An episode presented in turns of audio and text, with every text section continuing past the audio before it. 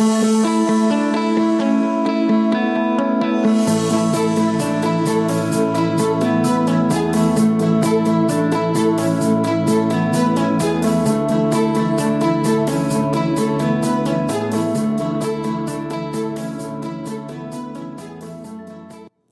name is Erin Kenny. I am a registered dietitian, holistic cannabis practitioner, and master of nutrition science. Welcome to my podcast, Nutrition Rewired, where I share cutting edge, practical advice to improve your health and debunk myths to help you rewire the way you think about nutrition and wellness. Hello, everyone, and welcome to today's episode where I am joined by Nancy Clark. Thank you so much for coming on, Nancy. Thank you for inviting me. So, Nancy is a Simmons alum, which is ironic because I am as well. And she is also located in the Boston area and has her own private practice as a sports dietitian who I was just telling her I have both of her books right in front of me and they have about a hundred different sticky notes because she has always been the real we'll say the real OG of sports dietetics, and um, just really excited to have you on. So I'll let you kind of introduce yourself if you don't mind. Oh, thanks, Erin. Again, I'm I'm honored to be on your podcast. Uh, as you said, I do have a private practice in the Boston area. It's when when COVID isn't enforced. I'm in uh, Newton, um, but now I have this virtual office, and I, I see the whole spectrum from ordinary mortals to elite athletes to Olympic hopefuls. Um, and everybody wants to know how to have more energy and and how to eat eat well for life as well as for sports. Uh, my background, as you said, I went to Simmons. I did an internship in dietetics at Mass General Hospital. Uh, worked for a bit, and at that time I was doing lots of hiking and biking and cross country skiing, and I was also giving some workshops to coaches. And I realized I need to know more about how nutrition and exercise combine. So I went back to grad school at Boston University, where I combined nutrition with exercise at a time when people didn't even know what a sports nutritionist was. Mm. And so I got my master's in nutrition with a focus on exercise physiology and started working at a sports medicine clinic. And people would say, like, what do you do? Like cook pasta and uh, they they really weren't in tune to nutrition at all. And now people you know 40 years later i've been at this for a while and 13 books later um, i people are seeking out sports nutrition help. So it's it's it's really nice to see growth in the profession and i'd like to think that i help contribute a bit to that uh, my sports nutrition guidebook, as you mentioned, has been a Bible for a lot of dietitians as well as for a lot of athletes. And um, it recently came out in a new sixth edition. So, you know, sports nutrition is ever changing and it's, um, it, it's fun to have conversations with people about, um, you know, how do you get the most out of your workout when you're fueling properly?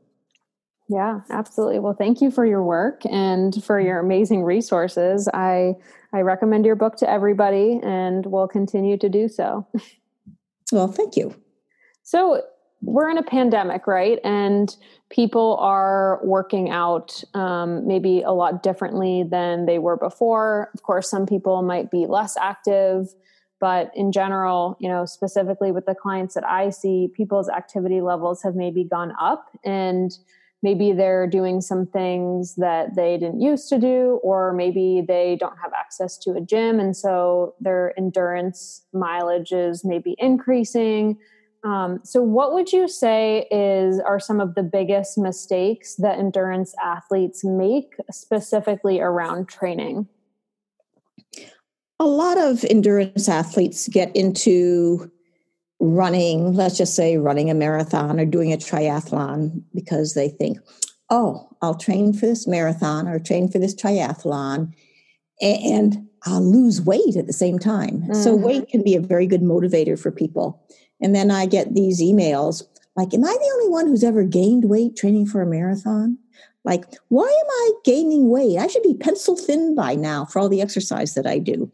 So, many people use exercise for the wrong reason and what's nice during COVID, I find that a lot of people are using exercise for the right reason to relieve stress, for fresh mm. air, for getting outside, for moving the body, for health, for fitness, heart disease, diabetes, cancer. I mean, there's all sorts of reasons to exercise. But I, I find that um, the exercising to lose weight is oftentimes the biggest uh, incentive to start an exercise program. So that's a mistake on my point because um, um, that that I point out to my clients because um, the research suggests that people can add on exercise, but they don't necessarily lose weight. Mm. Weight is really dependent on creating a, an energy deficit. And many times when people exercise more, oh, I just went for a five mile run. Oh, now I need, I deserve to eat that uh, scone. Mm. Or, oh, I, I just did an hour workout at the gym and I'm starving. I think I'll make some brownies. mm-hmm. So it's it's really easy to overcompensate. And the problem today is is that you might exercise an hour a day, but what happens in the other 23 hours? And people are many of them are just glued to their computer and are very sedentary. Mm. So we really have to look at the whole 24 hour picture when it goes, comes to exercise and energy expenditure. Yeah, no, I think that's a really, really great point. And that comment that you made, the well, two of them actually, about people often saying, I'm training for a marathon, I actually gained weight. And then the second one was, you know, a lot of times that appetite increase, and people assume that because their appetite has increased, it means that they subsequently have an increase in calorie burn, or they say, oh, my metabolism is firing. And I try to explain to people that sometimes that could be related to your cortisol, you know, elevated. It could be overtraining and stress and lack of sleep. So I think that's a really good point to make that that's a can be an often misconception. Yeah, sleep sleep indeed is in a, a monkey wrench when it comes to appetite, and and sometimes I found you know that clients are getting up super early to exercise because then they have to be back before their kids wake up and and um, blah, blah, blah. And they drag themselves out of bed to do this workout, which leaves them exhausted, just sleep deprived. And when people are sleep deprived, they tend to um, crave more fun foods or reward foods. Mm-hmm. and um, there's an interesting study when people, they took sleep deprived people and um, gave them an hour and a half more sleep a night, and they reported that their cravings for so-called junk food dropped by two thirds, mm. and the 18, four, they 14% fewer calories. And um, so, sleep is a very important part of a training program and of a healthy lifestyle. And if people are dragging themselves out of bed to do a workout, you know, we have a conversation as to, you know, is this going to backfire? And you know, it, it's hard when you got a family and you're juggling everything. yeah. So, what would you say to someone if, because that's a tough one, right? If somebody yeah. wants to prioritize exercise and maybe it's not even for the body composition benefits, it's the mental health side of things. What would you say to a client and, and how maybe might you adjust their training schedule if if you find that lack of sleep could be really playing a huge role in why they're not being successful or it's really working against them? Sometimes it's as easy as having them prioritize going to bed earlier instead of watching the news, instead of catching up on Facebook, um, doing mindless TV. So um, when I when I asked my clients, I said, you know, could you get more sleep? You know, like one night a week or two nights a week. And generally, they agree that you know a couple of nights a week they they could go to bed earlier. They don't have to stay up to watch TV. Um, and in cases where there just aren't any options, like it's exercise now or never, you know, it, it, it sometimes you don't know the answer, but it, it's any any exercise is better than no exercise mm-hmm. but a lot of sleep is better than no sleep and finding the balance and maybe you know can you get a babysitter just so you can run for an hour. you mm. know, yeah. if they're high school kids that are hanging out bored these days, and um, if you can bring them into your little pod, find someone that you trust. maybe it's just paying somebody for an hour of childcare. Um, it, it, really depends on the scenario, but we, you know, with my clients, we do a lot of problem solving. Most of them mm-hmm. say, "I know what I should do, I just don't do it," mm-hmm. and so we kind of problem solve, like, mm. you know, why are you doing what you're doing? Yeah, absolutely. And so, what about because I see a lot of people under fueling? Um, can you speak a little bit about kind of red S syndrome and uh, what are the consequences of that? Because I think it's it's just so common, and I've talked about hypothalamic amenorrhea a lot, which is of course part of this. But I, I'd like to just kind of reiterate the importance of it and the long term consequences. Yeah, red S, relative energy deficiency in sport, is a fancy term for underfueling. Some people underfuel knowingly, such as people with eating disorders that are very, very restrictive and, oh, I you know, I stay away from carbs and I don't eat any fat and oh, you know, bread is off the menu. And other people, when they eat a healthy diet that has lots of fiber in it, lots of, you know, beans and salads and fruits and veggies and whole grains or whatever, they just feel full from all the fiber. And they may not even realize that they're losing weight and underfueling. Mm. So underfueling can come along with an eating disorder or it can become just um, obliviously un- under eating. But when a woman stops having a menstrual cycle, it's a red flag. It is not normal. It is normal for women to have regular menstrual cycles. The problem is if a woman does lose her period, that it it ends up with um, impairing her bone health um, and so there's a much higher risk of getting a stress fracture. Like women who don't get their periods have a two to four times higher risk of getting a stress fracture. And if you're training for the Boston Marathon and you get a stress fracture, like, you know, one month before the marathon, you're not a happy camper. mm-hmm. So it's hard. Injuries are tough. Injuries are tough. And so yet you want to prevent that by fueling well, and part of that is taking in enough calories. And you can tell if you're eating enough by, like I say, if, if you're menstruating normally, then that can be a good sign. But that said, I have clients with eating disorders that are severely restrictive and they still get their periods. They probably don't ovulate, mm. but they have monthly bleeding.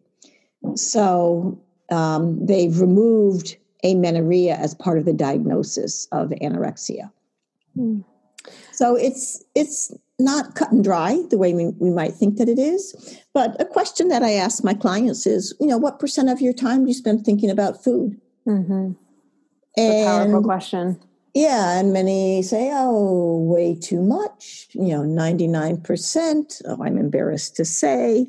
And when that's the answer, you know, I educate them that if we didn't think about food would never think to eat. So if you're thinking about food all the time, your body is saying, please feed me, please feed me, mm-hmm. please feed me. And then it escalates into feed me, and then a binge can very easily happen. Yeah. So I spend a lot of time with my clients talking about hunger and how hunger often appears not as stomach growling. That's like too hungry. Mm. That's past hunger, but just tired, droopy, cold, unable to focus, easily irritated, bored. Oh, I'm just eating this popcorn because I'm bored. No, I, th- I, think you're hungry. If you were bored, you'd do something if you weren't hungry. Mm-hmm. But I, I, had a client the other day who said, um, yeah, I worked with her and she was under eating and I suggested she eat more. It's like, oh my word, you know, I could eat that much. Mm-hmm. I, you know, and she came back and said, you know what? I didn't need to take a nap this week because every afternoon she was taking a nap. She says, I know I'm getting older, but really, do I do I really need to take naps at you know age 60? you know, and and she was under fueling and she was just delighted that uh, having more breakfast and lunch just solved that problem. And she just had more energy and felt better all day. Yeah, I think it's a lot of people don't usually make the the correlation between the two and we have to i think like your your original point about what is the purpose of the exercise and are we exercising to it should be giving us energy it should be making us feel better not feel worse. And so if you are training to train for the health benefits then it's it's really important that you're putting fuel in so that you can do that. But it's it's yeah, hard sometimes especially carbohydrates you know carbohydrates seem to be the one that gets the the worst reputation which is unfortunate considering they're such um, an important source of fuel well that's why i try not to use the word carbohydrate or carb like you say it is so tainted mm-hmm. but i talk about fruits and vegetables and whole grains and those still have a positive connotation mm-hmm. and um, if you just don't talk about carbs then sometimes you get a better listening, but uh, it, there's so much misconception about carbs as being evil and fattening and bad and a waste of calories. And the number of clients that I have that don't eat pasta and try not to have bread and oh no, no bagels anymore, except for maybe once a month on a Sunday breakfast treat. Um, and they just need education that you know, the conversion of carbohydrate into body fat is a tough conversion. Mm-hmm. That excess calories of any type are fattening, but it's not carbs that are fattening.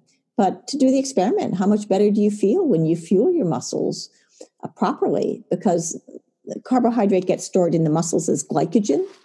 And when the glycogen stores are depleted, that's when your legs feel really heavy and the runner goes, Oh, my legs are just dead or someone comes back from the gym just depleted. It's like, oh, you know, I'm just wiped out at the end of my workout.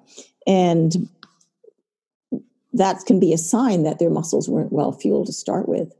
So the experiment is well, what, what if you have some oatmeal for breakfast before you work out? What if you start having a sandwich at lunch and just a, instead of a salad? And, you know, what if you add some pasta or brown rice or quinoa to your dinner? And then they come back and go, wow, do I feel better? Oh, my workouts are so much better. And they're amazed at the power of food mm. and how food is so powerful. Just as it could be powerfully bad for us, it can be powerfully good for us. Mm. And that's what I tend to focus on the, the good the good, as I'm sure that you do too. I mean, yeah. that's what dietitians do. Yeah, we focus on what you can add in and what can add value to your your total dietary lifestyle versus you know this this idea of restriction and um, it can be tough. You know, when people come in, they'll say, you know, when I tell them to eat more carbs, they'll say, you know, but what what if what about this or that? And my question is usually, well you know there's a reason you're in my office right now and if if it was because you felt really good then you know there wouldn't be an issue but something's off and you're based on what you're eating it doesn't look like it's enough and based on your symptoms and so there's usually only one way that we can go and that's through increasing yeah and and when i'm working with my clients I'd say 90% of the time, not 100% of the time. You know, we talk about calories. You know, I ask them, do they know how many calories that they're eating? And a lot of them are tracking their food. They're saying, "Yeah, I have 1,280. Yesterday, I ate 1,237 calories," as if it's an exact science, which we know that it is not. Right. Um, and I said, "You know how many calories your body actually requires that you deserve to eat?" They have no idea. So I, I separate calories into just the resting metabolic rate, how many calories you need just to lie in bed and breathe and do nothing, just to exist, which is far more than people think that it is. Mm-hmm and how many calories that they need for their daily coming and going, brushing their teeth, you know, going up and down stairs, doing laundry, working, whatever, and then more calories for their purposeful exercise. And I'd say most of my female clients need 2,000, 2,400 or more calories a day. And here they're trying to eat 1,200. And so if they're tired, cold, droopy, moody, unable to focus, easily irritated. It's like, huh, you know, quality of life. Why don't let's do an experiment and just try eating a little bit more, but di- dividing the calories into four times a day. So the person that needs 2,400 calories deserves 2,400 calories. Could be 600 calories for breakfast, lunch, early lunch, later lunch, dinner, and um, dinner's the escape hatch. So if they don't want to eat that much, if they're just not hungry, then they don't have to eat dinner, or they can have a lettuce leaf. Um, and they just discover how much better they feel, how much warmer they are, how much more energy they have, how they're alive, they're more pleasant with their kids. You know, people really notice a big personality difference, and their workouts are phenomenal. Mm-hmm. Um, and a lot of people can't go from 1200 to 2400 calories so that they sort of you know tiptoe making progress. So if any of the listeners are thinking hmm i wonder if i'm under eating um, you know meet with a registered dietitian and figure out what your how many calories your body actually requires and compare that to what you're taking in. And it can be a big education. Now that said you know, some people are really obsessive compulsive about calories and they um, it, it puts them over the edge. So my rules are calories are 0, 50, or 100. Um, they aren't 87 and 52 and 31. And if you've got 600 calorie breakfast, ding, ding, ding, done. And then you go on to your next bucket, ding, ding, ding, done. So it's not stringing along, you know, 1700 and 2000 calories or whatever but it's it's a conversation it's a, it's a choice do you, do you talk much calories with your clients yeah I, I think like you said it depends on the person but more often than not it's appropriate i think for for them to just understand how much fuel they do require and when people do realize that i think it, it oftentimes give them gives them permission more than mm-hmm. anything so yeah, it gives them a context. So when they look at the label, if they know they've got 600 calories for breakfast and they're just having an English muffin for 150, they go, oh. Mm-hmm. and there's context. Oh, no wonder I was hungry. Yeah.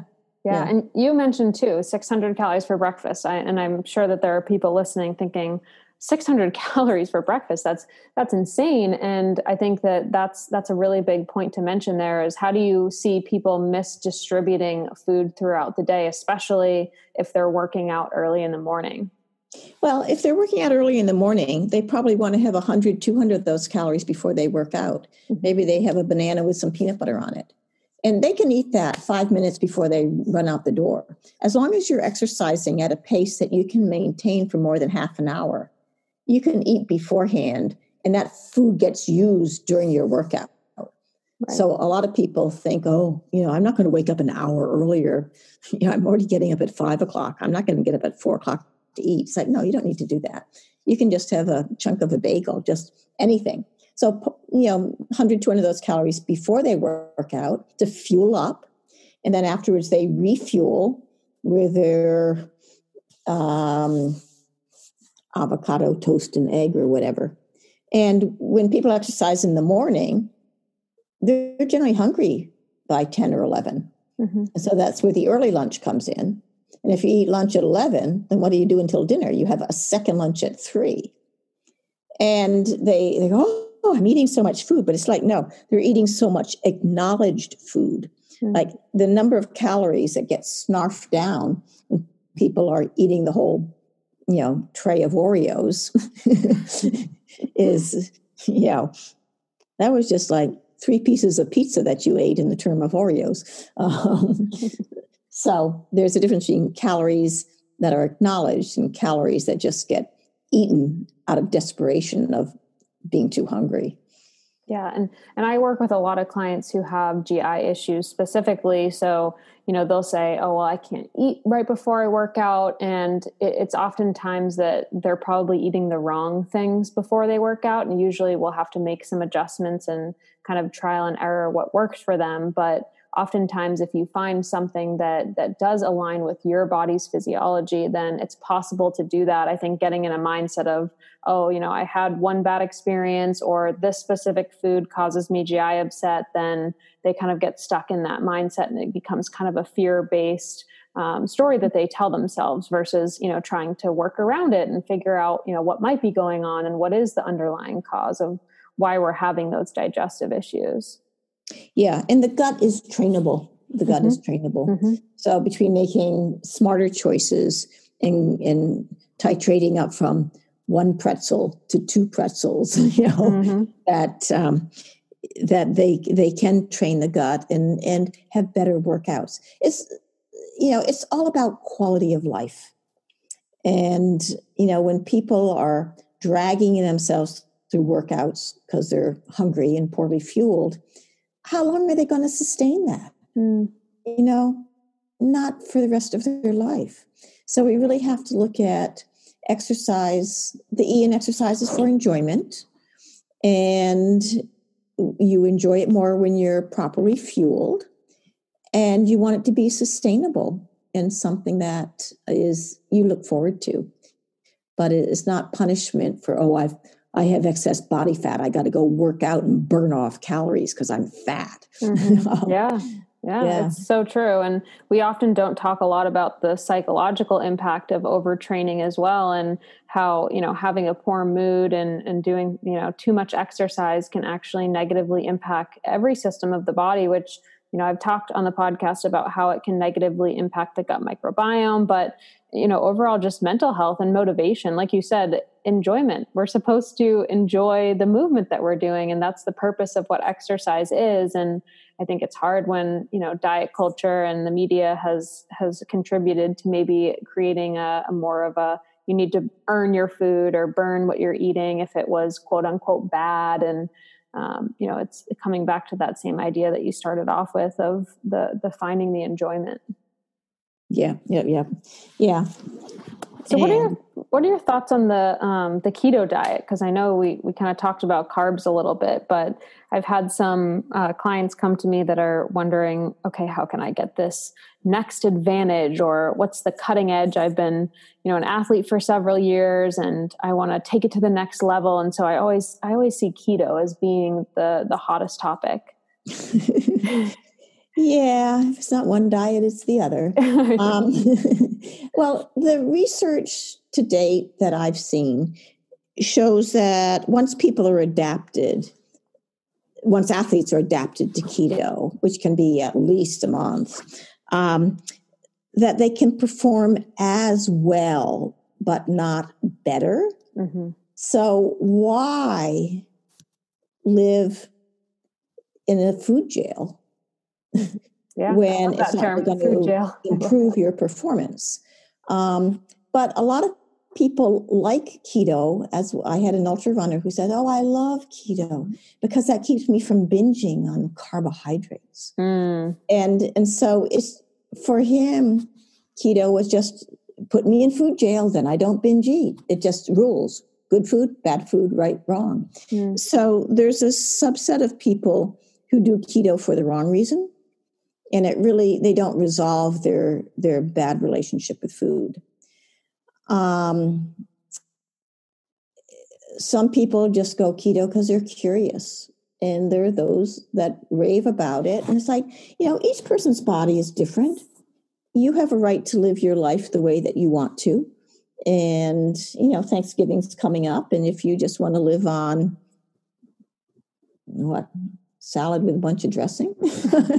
I, I, couldn't imagine a Thanksgiving without potatoes. Honestly, I, I yeah, stuffing, no apple pie. Yeah, da, da, da. Um, you know, it is socially it can be difficult, but yet other people have found that they've learned how to manage it socially. And you know, I question if they're really on a strict keto diet, which is really, you know, 80% of the calories from fat. You know, it's a really high fat diet, very, very low carb diet. A lot um, of people are going over on protein. If I if I ever yeah. see someone a keto diet, they're usually much too high on what the protein should be for a keto diet. Yeah, precisely. Yeah. But what they've done is that they've just eliminated the the option of including grains into their diet. And so it's just a way of controlling food. Mm-hmm. Yeah. So, you know, I always listen to my clients. Like, what what's your goal? Why do you want to go keto? Um, it's the same thing. Why do you want to be vegan? And and just listen. And um, maybe sometimes I'm a devil's advocate. And have you thought about this or that? Or you know, and but just have them think about it. But you know, our bodies are all so individual. We all have you know two arms, two legs, one head, two eyes, but inside, everything is just so different. Mm-hmm. And as you know, if you deal with gut health, you know, how people have such just different reactions to food. Mm-hmm. And so I like to think that I am a listener rather than a um, dictator.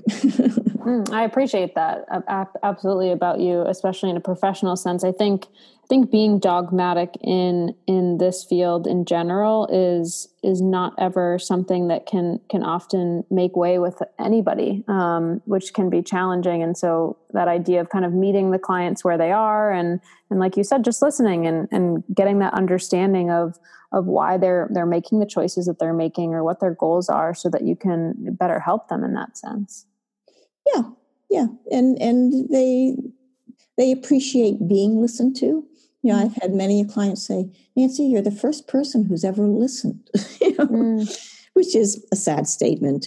Um, but that's because dietitians have the time to do it. Right. Um, mm-hmm. And it, it's nice to have that time. Yeah. Um, I learn a lot from my clients, and uh, mm. you know, they're generally they're they're the experts. I love that. You mentioned vegan athletes, and I think this was the year of the Game Changers documentary, oh, which yeah. I don't even like to call it a documentary because a documentary is not as biased as the, this one was. But what are your um, what would be your advice for vegan athletes? I haven't talked about that at all on the podcast about the specific nutrients of concern, and obviously you cover this in depth in your book but if you could just maybe tell the listeners what are some important things to keep in mind if you are a vegan athlete and um, maybe even we can talk about the the digestibility of the different proteins as well well i call it a shockumentary, a shockumentary, not a documentary. I like that. And it's, it's definitely is cherry picked information. Um, and if people are interested, they can Google reviews of game changer and they'll they'll come up with some good things. So, I, like I say, I have a list of reviews that I send out to people that ask me about it. Um, but it's fine to be a vegan. I have no problem with people being vegans. Um, I want to know why they want to be a vegan, and if they think that's how they lose weight, then you know there are many ways to lose weight. Um, but the the concern is, are you getting enough protein? And what's the quality of the protein. So, leucine is an amino acid that's involved in triggering muscles to grow. And leucine is about in half the quantity in plant foods than it is in animal foods. So that people need to eat a lot of more plant protein and and look at the quality of the plant protein, like soy or pea protein is higher quality than you know the protein that's in your bagel. Um, so you know, I I will estimate with my clients the number of grams of protein that they need to get, and educate them how to figure that out, and so that they can be responsible.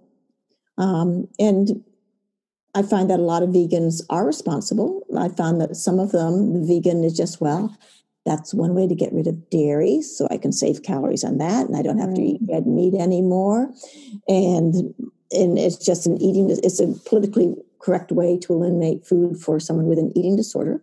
Mm-hmm. Um, so there's that kind of vegan as well, which is really the exact wrong reason to be a vegan because protein needs, when people are under eating, their protein needs really are much higher.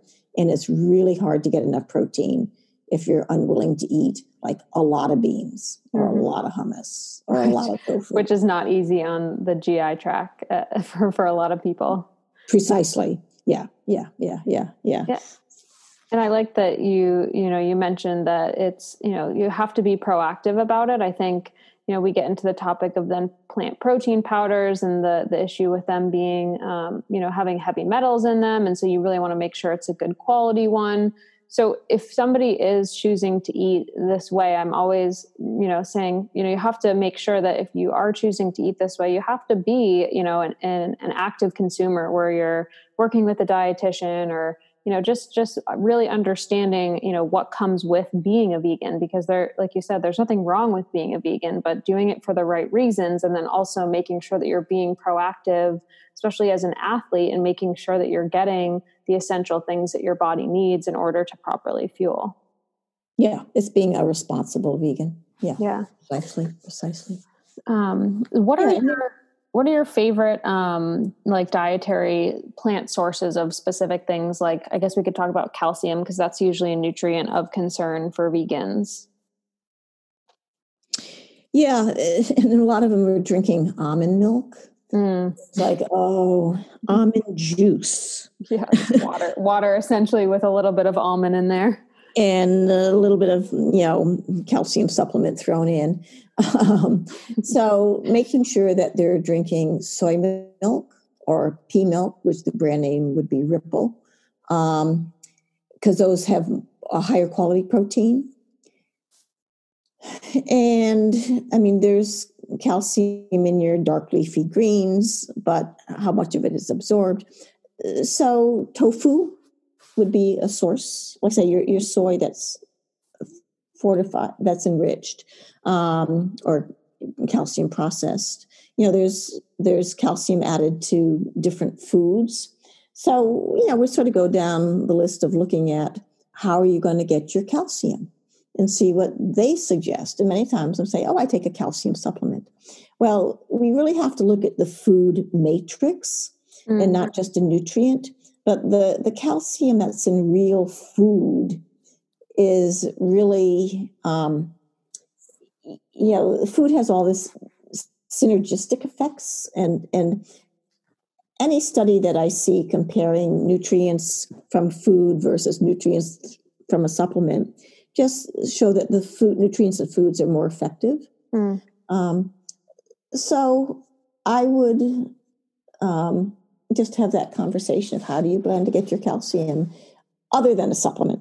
Right. Yeah. And I've seen the research too, and specifically have done a lot of this just because, um, you know, osteoporosis um, with some of my family members and, you know, supplementing with calcium has shown to not exactly be quite effective for a lot of mm-hmm. populations and could even be detrimental, which is another reason why I'm always a fan of non-dairy. Um, I mean, not non-dairy, but dairy from. I mean, calcium from food sources. And I personally love sardines that have the bones in them. I I eat kelp noodles and things like that, but there's plenty of other sources that you know maybe taste a little bit better or if people are willing to branch out and try different things i think it's always good to just keep that in mind yeah, more power to you with your sardines with bones.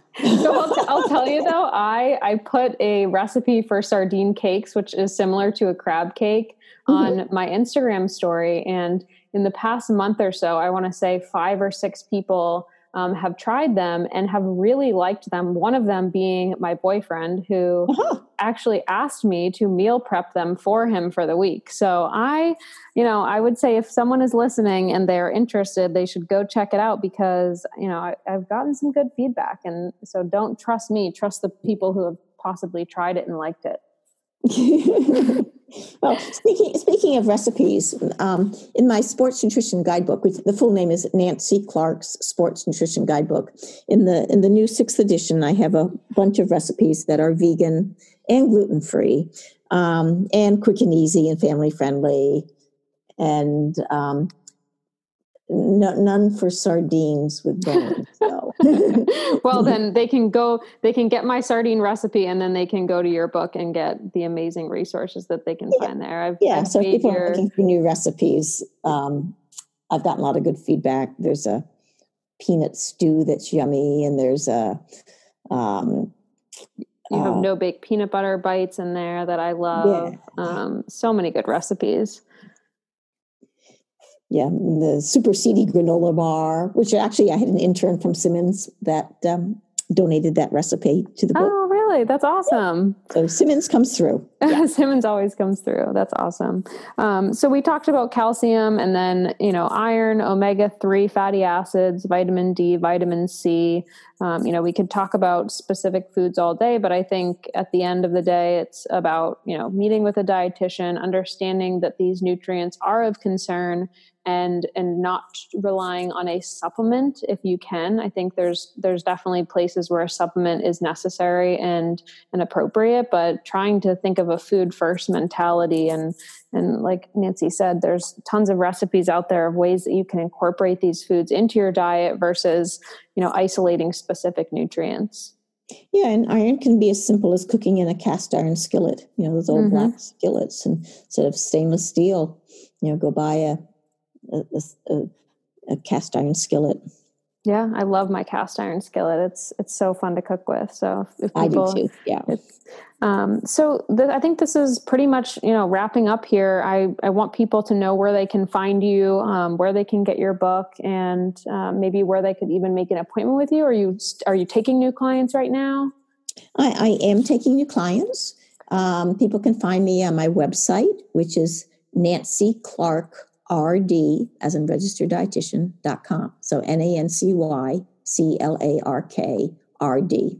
Dot com and it has a place there called contact nancy and you send me an email and i will respond um, i'm also on twitter at n clark rd and facebook and linkedin n clark rd as well um, i i haven't gotten heavy duty into Instagram. My my COVID goal was to do that, and somehow I've just been busy.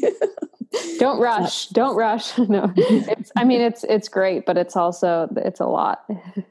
yeah, I mean, there are twenty four hours in the day.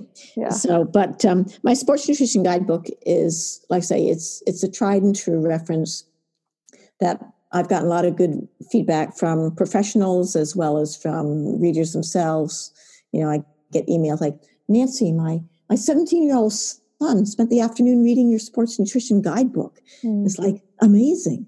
um, so it, it, it is. It's such an easy read too. I mean, you know, as a dietitian, it's it's it's pun intended. It's digestible. It's it's simple. You, I'm, I'm not kidding. I've got 300 different sticky notes in here that you can just refer to, and it's excellent. Well, thank you very much. I, I appreciate your support because yeah. um, a lot of dietitians have supported it and helped spread the word, and that's how the word's gotten out. Yeah, it's one thing to have a book; it's another thing for it to be as popular as it is, and um, so that speaks wonders to it. Um, so, Nancy, the question of the hour: What is your favorite childhood memory with food? Oh, I've got lots of favorite childhood memories. I, mm-hmm. I have, I think my grandmother, who lived just, you know, on the other side of town for where, where I grew up, she'd come over probably once a week and bring three tins of cookies. So we had sugar cookies, chocolate chip cookies, and hermits. And sometimes she'd bring homemade bread. And sometimes she'd bring a pie. But it, it was just wonderful. And you know what? We ate these foods with no guilt and with no shame, and they were just part of normal eating. Um, you know, with my brother and my sister and my parents, and we just enjoyed them. Mm. Um, and it was just really nice to have memories of a time when food was enjoyable instead of now it's like, oh, I had a cookie oh, you know, how sinful, how shameful, how yeah. sugar filled. And um, I'd, I'd like to think that we can revert to a time where people remember that there's not a good food or a bad food. There's a mm-hmm. balanced diet and an unbalanced diet. And certainly, I was raised with a very balanced diet that included some fun foods. And like, I like to have wonderful memories of my grandmother and her cookies. Mm, that's that's beautiful. I love that, and I I agree. I hope that we can you know get to a place where we can maybe. Um, I, I, think there's so much advocacy for this idea of all foods fit and health at every size, and, and understanding that each food serves a purpose, not just physically but mentally. And um, I'm definitely personally on a mission to help do that, and appreciate the work that you're doing, and uh, just really grateful to have you on the podcast and to share your expertise. Well, I wish you the best with, uh, may your podcast be well nourished and blossom and grow. And um, I hope their listeners have gotten some tips that might help them uh, eat for enjoyment and exercise for pleasure. Awesome. Thank you so much, Nancy. I hope you enjoyed today's episode. If you are interested in working one on one with me to improve your gut health and get to the root cause of why you aren't reaching your health goals, please visit nutritionrewired.com. You can also find my book, Rewire Your Gut, which is an excellent resource for anybody who's looking to improve their health. I've had such great feedback from this book from people noting improved digestion, cleared up skin conditions, reduced cravings, and overall just more success in reaching their health goals. There is a meal plan in the back of the book as a sample to guide you of how to use it throughout the week and incorporate some of these delicious recipes. And I also just launched my recent book, Rewire Your Sweet Tooth, which is a collection of healthy, delectable dessert recipes that are perfect for pretty much any time, but especially the holiday season. And both books are now available as a PDF and a physical printout on my website, nutritionrewired.com, and would make a fantastic gift for your loved ones. So thanks for tuning in, and as always, don't forget to share the health.